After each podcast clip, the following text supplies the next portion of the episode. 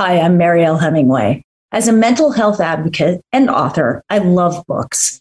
Books have the capacity to inspire, educate, transform, and ultimately help readers all over the world. So if you want to publish your book or if you need help writing your story, I highly recommend Mindstir Media, rated the #1 best book publisher around the country. Mindstir Media can help you no matter where you are in the book writing or publishing process.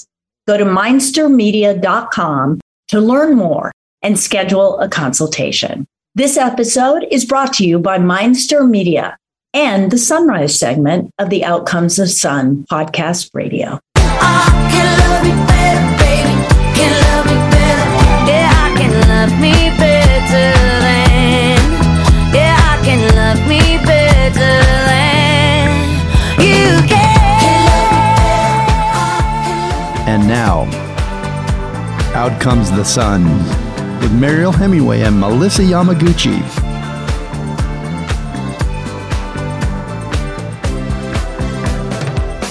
Welcome, everybody, to Out Comes the Sun Radio with my co-host and best friend, Melissa Yamaguchi. I'm Mariel Hemingway. And today we're going to talk about airlines. Yep. That's our Sunrise section. We're talking about the airlines. And I know that everybody has a very strong opinion about airlines, because I think that, you know, the way we were brought up flying. I mean, let me take a little venture back to the days of when I first flew and you got dressed up. I mean, that was one of the things that happened. I used to dress up as a kid.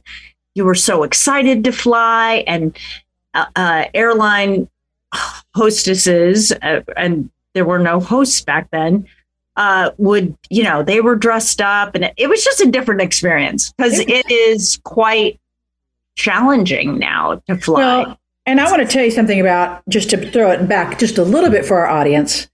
I had a TWA bag and outfit for my dolls, Chrissy and Velvet. Yes. As their hair pulled out of their head, and they went from either a bob. I had them wear bobs when they were flying. And when they got off work, I pulled the hair out so they could wear their disco outfit and go out for the night. Oh, my gosh. Oh, yeah. That's so perfect. I love that, because I had that too. I think I had an actual TWA bag for traveling. We went to Europe. I was lucky enough to be a kid that got to go to Europe with my parents, and I carried that TWA. It was like a treasure. It was a treasure. And I remember that my parents, you know, I was in coach, because you were a kid and you didn't get a good, whatever. It was a great seat because I was tiny, so who cared, right? And they were up in first class, and I remember going up there, and it was like you'd entered another world where people, you know, it was magnificent. Can I just say, I miss those days. Well, I'll tell you something new that's been happening at the airlines, because it's changed so much, is that in Auckland, New Zealand, Auckland Airlines are now going to be weighing guests before they get on the flight. What? Now, they swear that neither they or anyone around them will know your actual weight. It's just so that the collective weight of all the guests coming onto the plane can be sent to the pilot, so they can say, this is how much is entering, so that they can gauge, because they're finding that as and all that stuff. But whoa, what they're finding, that as we get bigger, that the drag on the plane is becoming harder, and our flights right now, as it stands, are, with the exception of a few airlines that are giving good prices, are the prices are astronomical, and so they're finding that they've got to try to cut corners, so to speak. So can you imagine being the last person on? They're like, "Ma'am, you and your 165 pounds need to step to the side." You're like, "Really? Oh, yeah. What are you talking about? Wow." Wow, that's going to cost. Well, it's probably won't happen in the States. I don't think we'll allow that, will we? But we might have to. I mean, what they're saying, it maybe Auckland's being more forthright. For all we know, it's happening now. They say that as you stop to give your ticket, that they have an underpad underneath. It looks like a little welcome mat that people are on, and they don't even realize that as they're standing there, the weight is being shot in a collective to the. Well, I think the trick is to hold your kid right behind you and run through it as fast as you can, so they don't really know. What is she, 170? Is she 120? What is she? What's going on here? Crazy. I mean, flight is going to change exponentially in the next 5 years. We're going to, Bobby talks, we're going to be flying, what do you call it? Like at warp speed, but that's not what I mean. What am I thinking? We're going to be flying planes because they've been ordered where literally you will get to Europe in 2 hours, you will get, to Asia in a few hours. It's like the bullet trains. Yeah. It's going to be, and I'm actually surprised that it hasn't happened sooner. I mean, I was, back in the day, I was fortunate enough to fly the Concorde 3 times. I flew the Concorde to Paris and once to London and back. And it was an incredible experience, but that just makes me think that this technology has been around far longer, but it's kind of that thing where they put so much money into the planes that they have. But technology is advancing so quickly that now it's going to jump into airlines. And, according to our friend John Sani, who comes on our podcast periodically, in the next 7 years, soon travel will be free. Services will be free. That's what I said. I told you from his lips to God's ears, because that cannot come fast enough. I know, because flight is so expensive. I just don't know how. Did he explain how, Mariel? Did he say how that it would be free? No, and I kept saying, like, how do we make money? How do we do this? But he said that you're coming from that place of not knowing what it's like, and yet you didn't know what it was like to only watch movies on your, computer, even watch movies on your phone and talk to somebody, face to face on FaceTime. We didn't know what that was like not that long ago. It was well, years ago or less than 10 years ago that as it happens, it will transition in a way that it'll make sense when it makes sense. But I still couldn't quite conceive of how how do you make a living? And really what he talked about was you have to tune into your genius. You have to extrapolate what you're good at, because the human can never be taken away. I was so grateful to hear this part. The humanness of our existence isn't, that can't be taken away. Be damned. They'll never be humans, right? No, we're going to ask our audience to tune into their genius and stay with us, because I'm going to sit here and imagine while we break away, flying free. If I dream it, they will come. Exactly. And don't leave, because we have a incredible guest who is an amazing photographer today named Cory Richards. So stay tuned. Cool to say.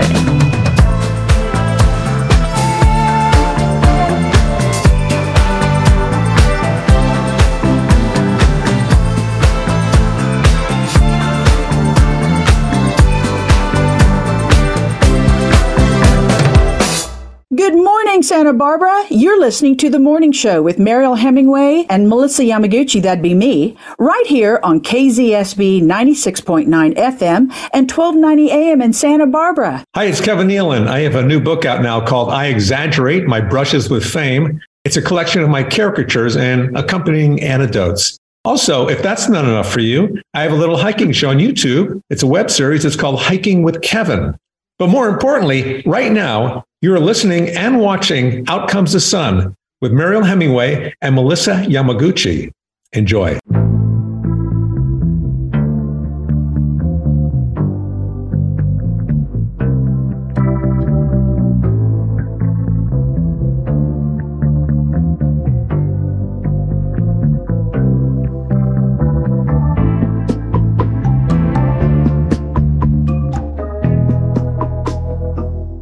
So we have an incredible guest. Oh my God, I'm super excited because he's so talented. His pictures, he's a photographer. His name is Cory Richards. He's internationally renowned photographer, filmmaker, director, and writer. Geez, let's do some more.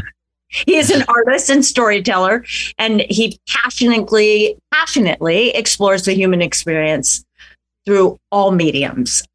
Cory uses his life as a conduit to illuminate the global issues we face and how to overcome them through rehumanization, the reimagining of leadership and vulnerability.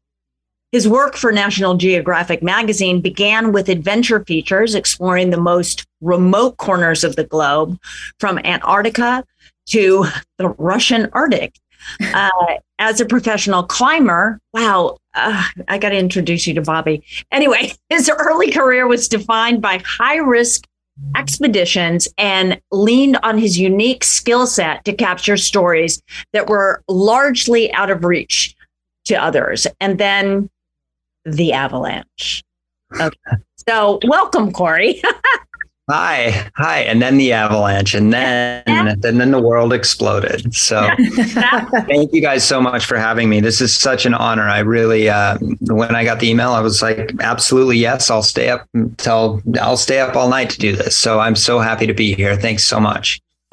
Well, you really do have an amazing, your story is so amazing because apparently I was walking today on the beach and I was thinking about you, and I was thinking, I'm a very physical person. I'm with my life partner is a climber like yourself, and he considers himself a photographer, but we won't tell him he actually is.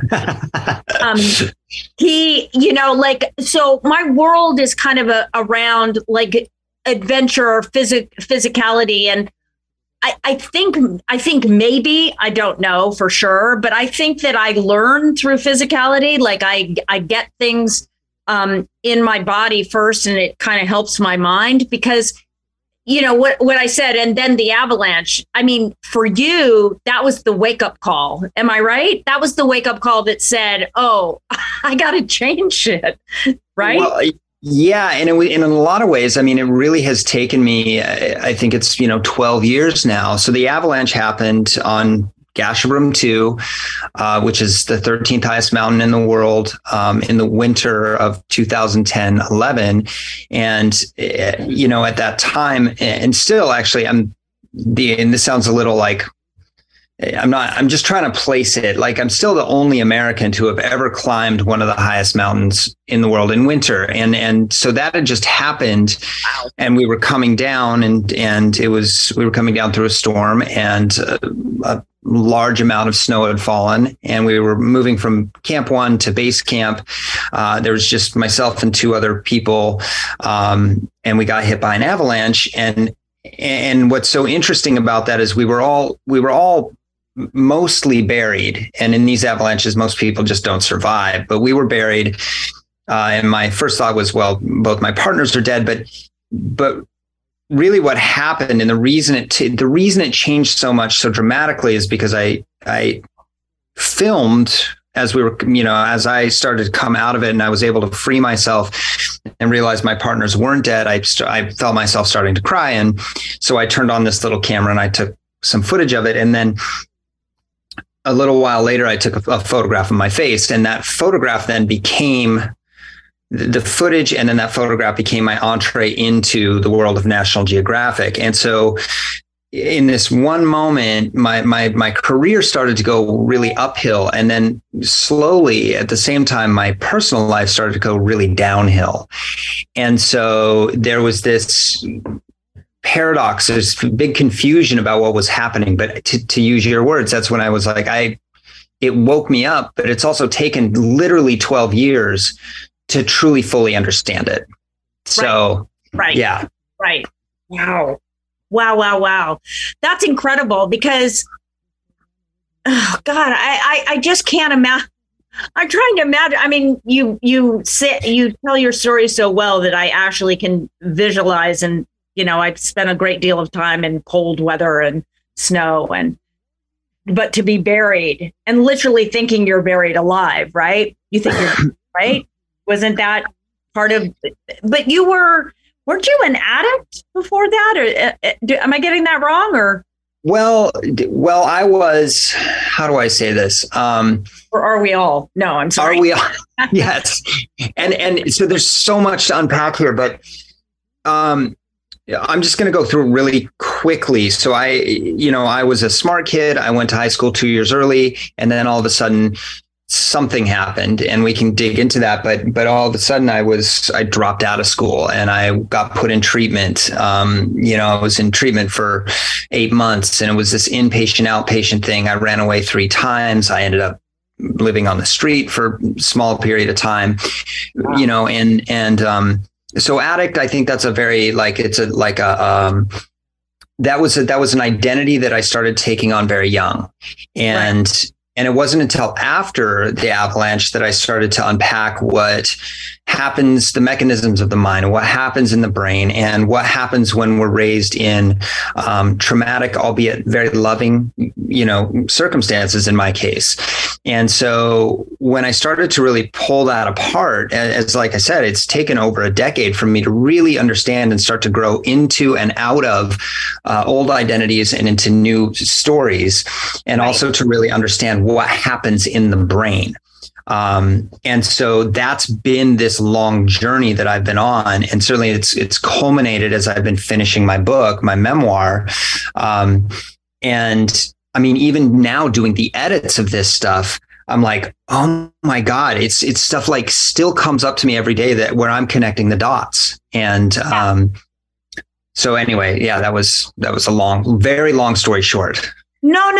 It actually wasn't. And it helps us to understand who you are and what you had to go through to get to this place where, I mean, for Melissa and I, we often talk about telling our story is kind of, it's very important to tell your story, because once you tell your story, then your story becomes your story and it doesn't define you anymore. Right. Then right. you release from the story and kind of come out and have access to what that story did for your mental health, like mm-hmm. your journey, like who right. am I now and how can I place that in the past, but use it so that people can understand their own story and kind of break open. And I think that's what you mean by the brain. Am I, yeah. you know what I mean? Like understanding what the brain is doing. Yeah. Well, and then you make such a brilliant point by bringing up story, because at the center of everything, and I think people really underestimate that word, but if you think about it, story is quite literally the most important thing that we do as human beings. We say, oh, it's love, it's this, it's that, it's relationships. Story informs how you understand love. Story informs the relationships you have. Story informs every single person that's listening to this woke up this morning and told themselves a very specific story about who they are and the world they live in. Yep. And that story can be accurate or it can be wildly flawed. The facts might remain the same, but the story that you apply to something can be totally different. And the thing with mental health that I've really learned is that we have these mental health can be a very sticky story. And a lot of times it's a story of brokenness, right? It's a story of deficit. It's a story of this happened to me and then this, Yeah. And so like for me, bipolar, I was diagnosed bipolar 2 when I was 14. And for the longest time, it was a story of something's wrong with me, I'm broken. My head's all fucked up. Right. Right. And so there's that story. And then the other story is, well, I'm brilliant and I'm amazing and all this stuff. And then there's the middle, which is I have a neurodivergent brain that behaves in a very certain way. And when managed correctly, this can be a superpower. That is one is wildly false in one direction, one is wildly false in the other direction. And somewhere in the middle, there's a different story that says, used to my benefit, this can be the most beautiful thing in the world. Right. But it needs to be, it's like, anyway, you get it. Yeah. Oh my God. Well, it's very important. What you're saying is just so along the lines. And I apologize, Melissa, because I know you're probably burning to ask a question. But what that leads me to think, because you talk about the natural world, right? You talk and you take pictures of the natural world. You take pictures of nature. And I often talk about the 7 doctors, Dr. Sun, Dr. Air, Dr. Water, Dr. Exercise, Dr. Nutrition, Dr. Rest, and Dr. I love that. They're available 24 hours a day, 7 days a week, and they're free. But those doctors, the natural world is kind of the way that we can navigate a highly expressive brain or a highly active brain, right? That's how you can. I know that I was not diagnosed with bipolar, but I definitely was depressed most of my life until I found that sweet spot of lifestyle and connecting with nature in a way that made sense to every part of my body and my mind, and hopefully my spirit as well. So I think, am I correct in thinking that that is the natural world that you're speaking about when you talk about it?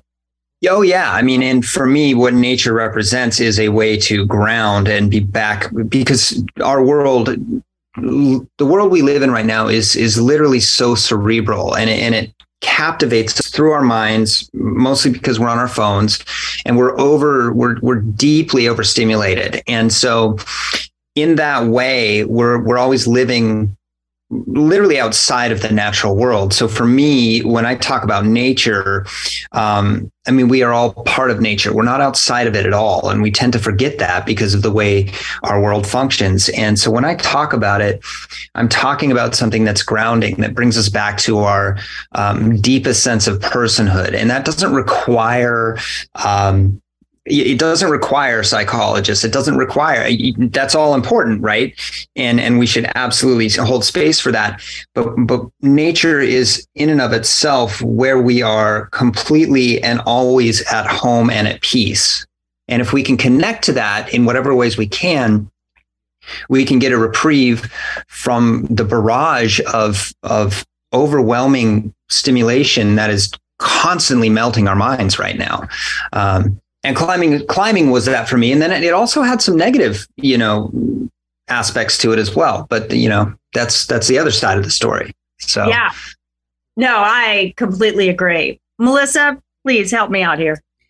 I've got an observation. One is that I find it fascinating that you've been on this trajectory, right? Like you were this kid who was ahead of the game academically, and so much so that they were going to propel you into high school 2 years early, which is emotionally, physically, everything. I mean, the only thing that was advanced was your mind. Because emotionally, physically, you're still a kid, right?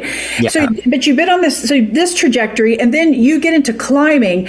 Every aspect of your life has been begging for you to study the brain, because climbing took such mental capacity. Everything's been like steering you. It's like the universe is just coaxing you along until you got to where you are. And as a brilliant spokesperson for this, but I want to highlight a point that you brought up earlier, if I may. You made a point of saying that the challenges that you faced, even in spite of being in a loving family. And I loved hearing you say that, because oftentimes when I work with clients of mine, if they have a child or a family member who has undergone any kind of challenge along the course, they're quick to say, but I thought I did everything right. And what did I do wrong?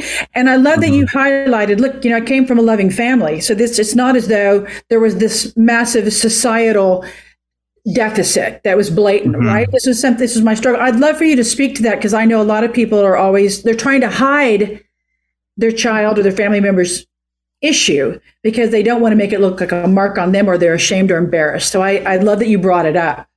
Well, it's such a, this is such a good point. And I'm so happy you picked up on it, because like as I'm finishing my memoir, as I'm finishing my book, my mom, I'm here in Italy with my parents, and we're wandering around, and we have some really deep conversations. And she's like, I'm so scared. And I'm like, Mom, why? Let's back that up. First of all, I acknowledge that you're telling me you're scared, and I'm so grateful that you can voice that to me. But let's talk about why that is. And And she's, there's this sense that still in her generation that because my life has had hurdles, that she necessarily did something wrong. Now, look, families are, we are tapestries. We're interwoven. We're connected, and it's generational. You know, the way she was raised influenced how she raised me. The fact that her mom probably had postpartum depression influenced the fact that she probably did, which influenced the fact that, you know, my brother and I probably had insecure attachments. And you can get really deep into this stuff, and you can say, yes, there were some things that happened for sure that didn't square, that impacted me. But did you do anything wrong? No, you were doing literally. And I think most parents are, unless there's, I mean, you can take this as far as you want, but I think most people really are trying to do the best they can with what they were given. And if they're carrying a huge burden of their own trauma and they're trying to parent through that, well, they're fighting a losing battle. It doesn't mean that they're to blame. There's a big difference between, I mean, blaming somebody is sort of useless, right? Yeah. It happened. I can see that you loved me. And so now as a 40-year-old man or 42-year-old man, we can talk about these things. But it's taken that amount of time. And I just want to highlight so clearly that you can be raised in a deeply loving, privileged household. You can have all the privilege that we talk about in contemporary culture, and the brain can still shoot out sideways through your ears, right? And in fact, a lot of times it does, because we're sort of overlooking those basal mechanisms that are built into us. I mean, my parents love me to death, right? And still, I'm bipolar too. So what does that say? Did they do something wrong? No, there was an environment that had some degree of trauma that triggered my brain to act to develop in a very certain way. Yeah. So nobody's fault. That I love that you brought that up, because that family genetic, you know, because we do worry about, I think that was one of my biggest fears my entire childhood, was that I was going to end up, I have a schizophrenic sister, older sister, and then my sister Margo, who took her life, was my, my grandfather, probably Ernest, was probably, if he were to live today, would have been diagnosed almost certainly, manic episodes, and then deep, deep depression, right? And yet we don't think, you know, that he was not a valid human being and you know, made an impact on our world, right? Yeah. But you know, those fears are so big and they're so deep seated, and I love that, you know, and it took me a long time in my life to realize, oh, that doesn't necessarily have to be me. That's not my story. And also, we can be orchestrators of a new story, right? You can tell your story, you can release the story, and then you can figure out ways to manage what you've been given, right? Yeah. Well, if we think of, so really Freud said this in 1895, and then Judith Herman, and I'm sorry if that name's wrong. She came back with it in 1995 that said, look, all psychological dysfunction, or what Freud was calling hysteria, is really just one diagnosis, and that's trauma. And so everything that we see is spinning forward from traumatic events or a traumatic event or a series of traumatic events, complex post-traumatic stress disorder. And when we can understand what happened, that's the jumping off point. But to your point, oftentimes we think that understanding is healing.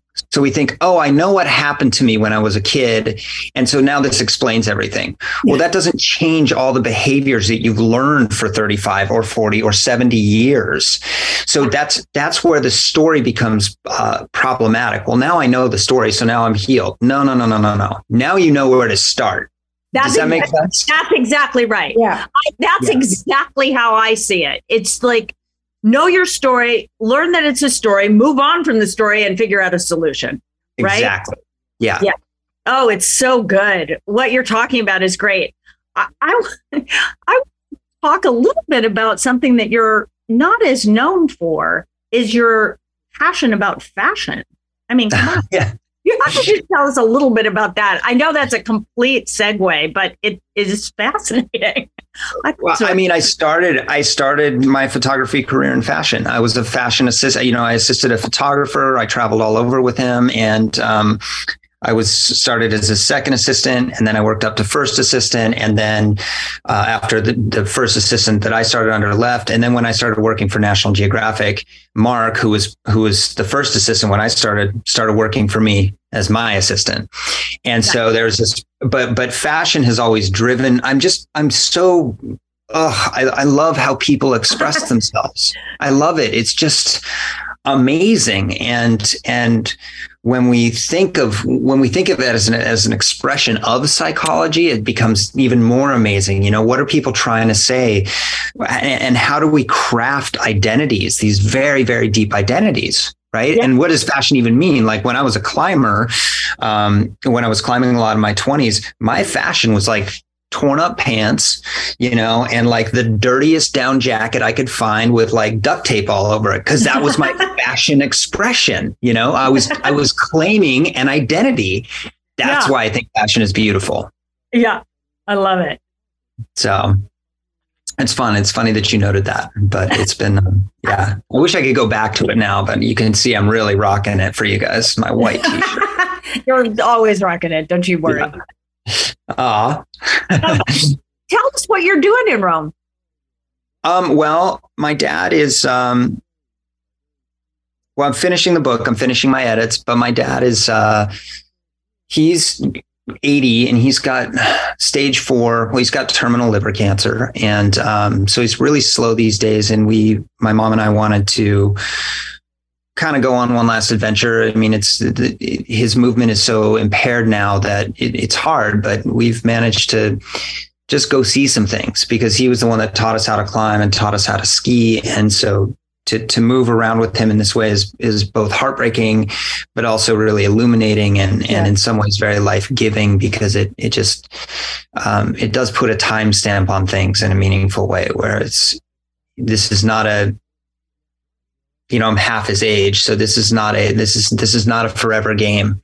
Right. And it, in some ways, imparts a very deep sense of urgency on me to get my shit together and start, you know, having the impact on the world that I really want to, which ironically, I don't think I've even scratched the surface of yet. So, yeah. It's, you know, I'm sorry. I was going to tell you, you know, we measure everything with time, right? That's like our big, it's either cosmic time, digital time, whatever it is. And the fact that you're almost forcing time to slow down, you're playing a hand in it by spending that time with your dad. And it's one of the greatest gifts I think we can give. We always talk about the value of time.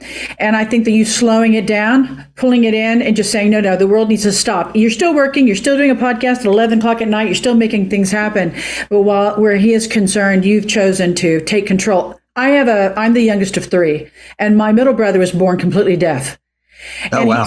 He's convinced, and he can lip read, and I never could get away with anything. He could read the side of my face, and I was telling on him, and he knew what I was doing, so he's very savvy. But he's never had stress clumps in your shoulders that you get really tight. He's never had a headache. And when I asked him why, I think he was 40 when I asked him, he said, "I'm not worried about time." And he said, "Hearing people made up time, and you're very controlled by it." And I thought, yeah, he's right. So I want to honor that you have made a concerted effort to slow down the time with you and your dad and your mom and your family together. It's powerful. Yeah. Well, it's very healing for us too. You know, we've been through a lot, and also I keep joking that, you know, I think this is what they call a healed family, and it could have gone in a very different direction. But back to what we very first, you know, story, there are two things. There's story and there's time. Time is what we have, and story is what we fill it up with and how we navigate it. And they're the two. One is the most precious and the other is the most important thing that we have. And it's just love at this point. And yeah. And I know that sounds so pithy, but it's true. It is powerful. It's powerful. True. Love is love. That might be the one thing that is healing, right? Yeah. That's the one thing that you can rely on that's actually working in your favor. Well, there's a really beautiful quote, and I think it's Buddha he said, like anger is like holding an ember in your hand with the intent to throw it at somebody. It's only you that gets burned. And, right.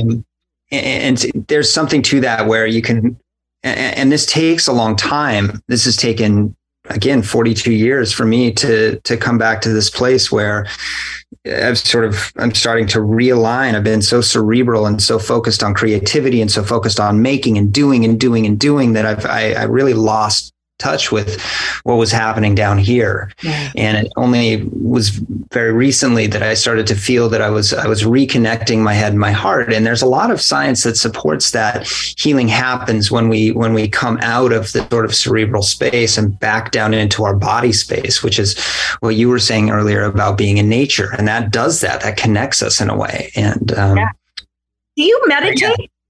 Yeah. I do.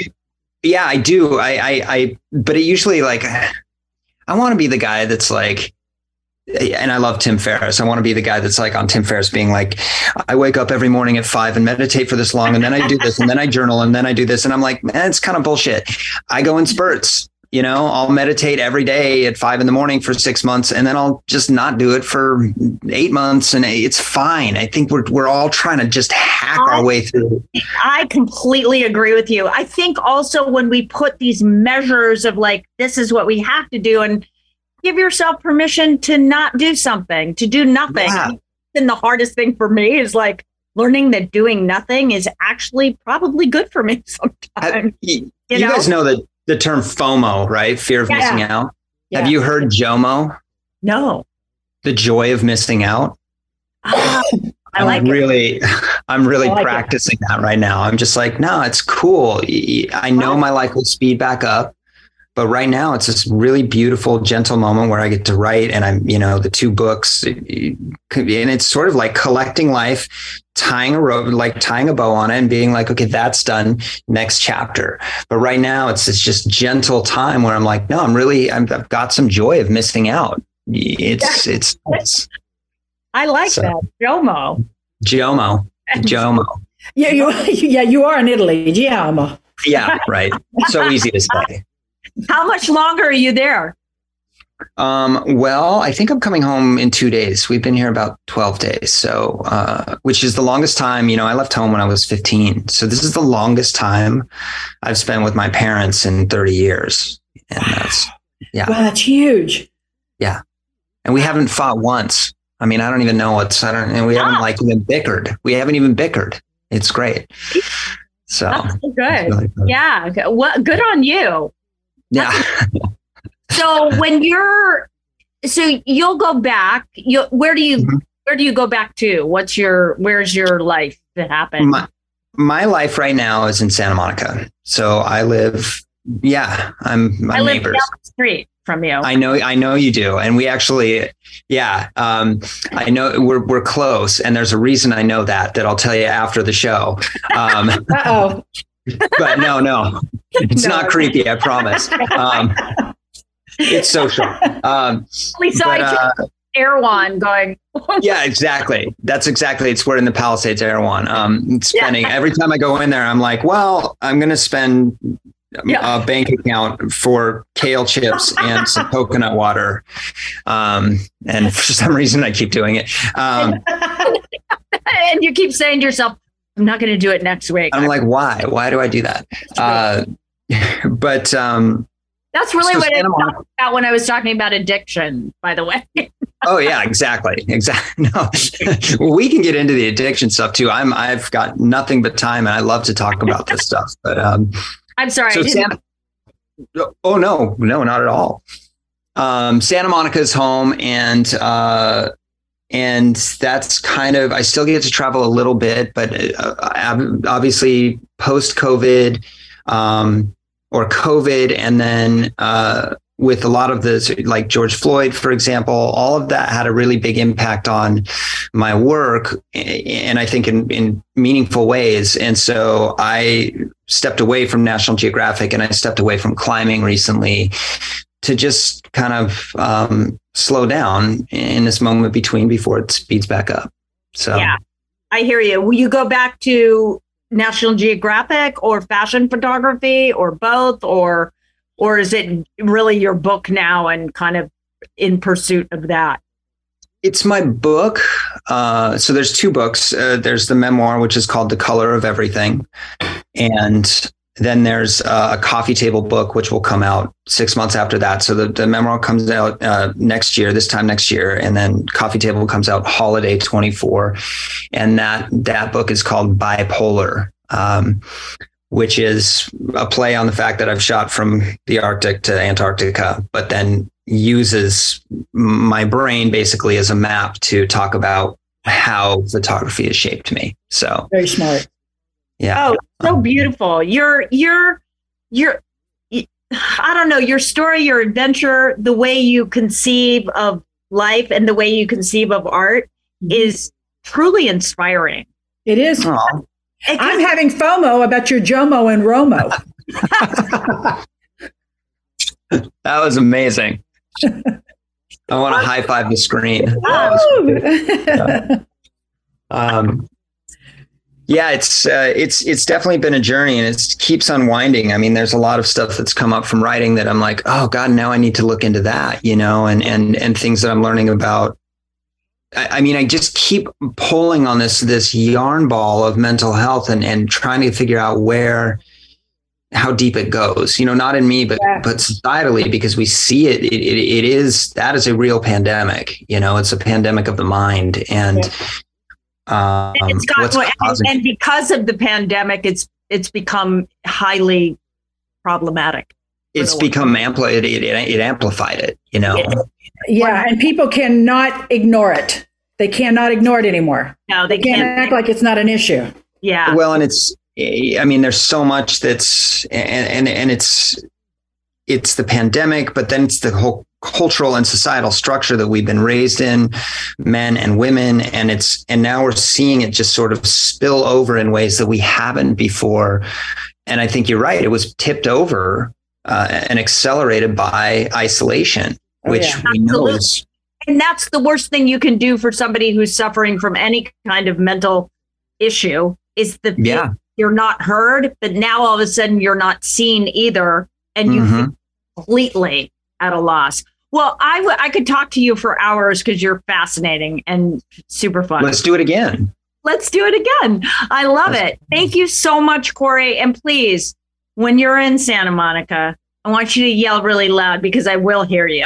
Next time, step out from the bushes. Yeah, exactly. Oh, that's right. That's what I I will. Thank you so much. Thank you guys so much for having me. This is so great. It's such a joy. I really appreciate it. And give your parents a big squeeze for me. Yeah. I will. I promise. Huge love squeeze. To your parents. Yeah. Good. All right. All right. Awesome.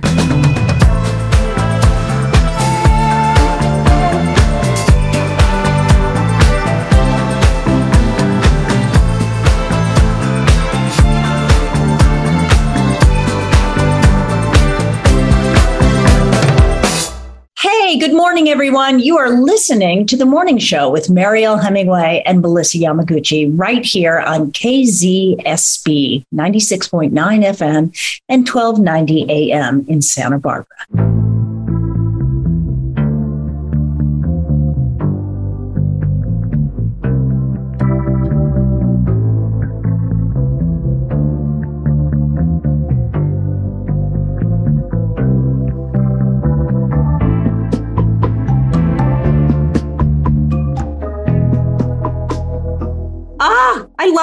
I love him. He's such a sweetheart. And now I know he told me before we came back where we had met or knew about each other. And it's through a friend of Bobby and I's, Kenny Kane, who is this amazing trainer who's just all about community and connection. And I could see, once he said that, I could see that in him. He's all about heart, kind of family, community. And of course, how incredible was he with his family? I mean, I literally almost cried a few times.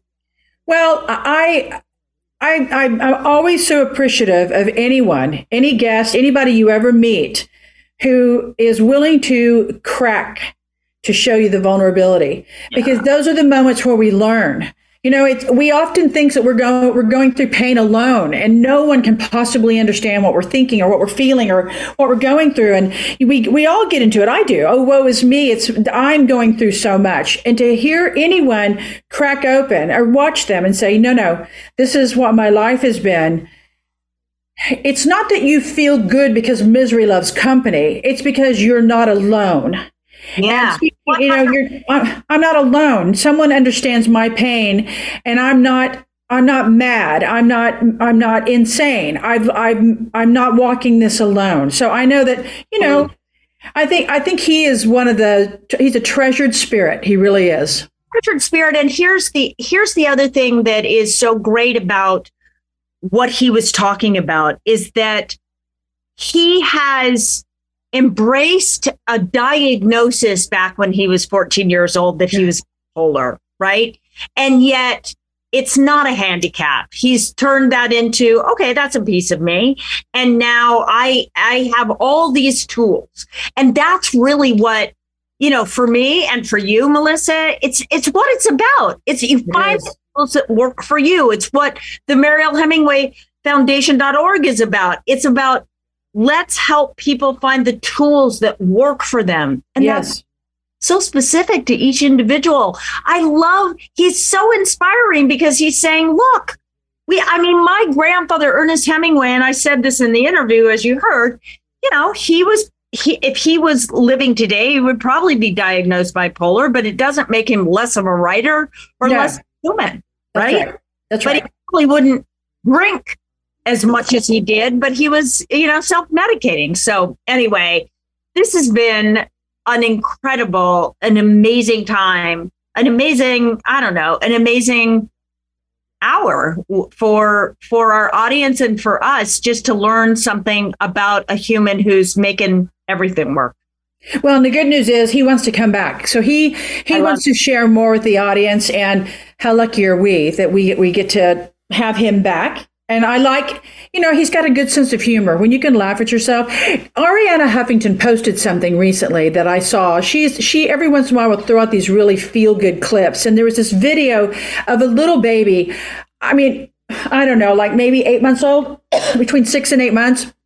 And the baby is lying on his stomach and sees himself in the mirror, sees his reflection, and bursts out laughing. For some, the baby laughter. For every time then he'd look away for a minute, then he'd catch his glimpse again and burst out laughing. And the tagline is, "Never stop laughing at yourself." And when you've got a good sense of humor, well, I know that our audience is going to want to know where to find Cory Richards and all of his genius. Mariel, do you have his information? Yes, I do. You can see him on Instagram, and it's a glorious page at Cory Richards, and that's CoryRichards.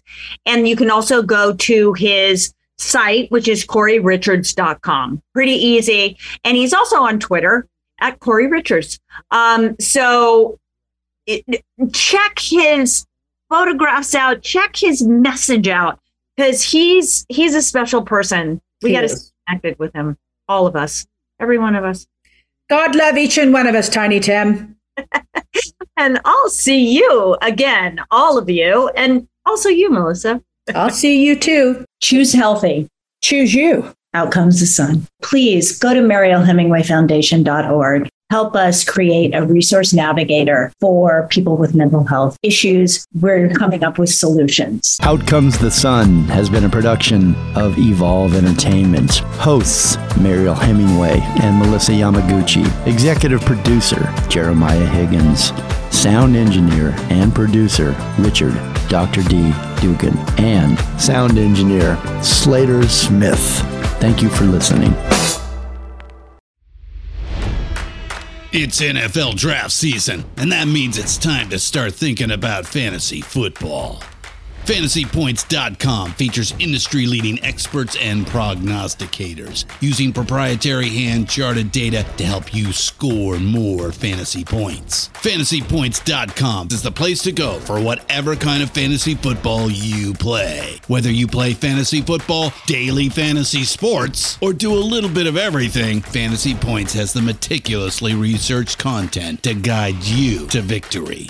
And why wait for the fall? Fantasy Points also covers the new spring football league, the UFL. Join the guru, John Hansen, Scott Barrett, Joe Dolan, and other massive names in the fantasy football universe with an exclusive offer. Use code Pantheon for 15% off any Fantasy Points package, including the all-in package, with access to every article, tool, and data nugget that Fantasy Points has to offer. That's FantasyPoints.com and code Pantheon for 15% off at Fantasy Points. FantasyPoints.com, code Pantheon. Score more fantasy points.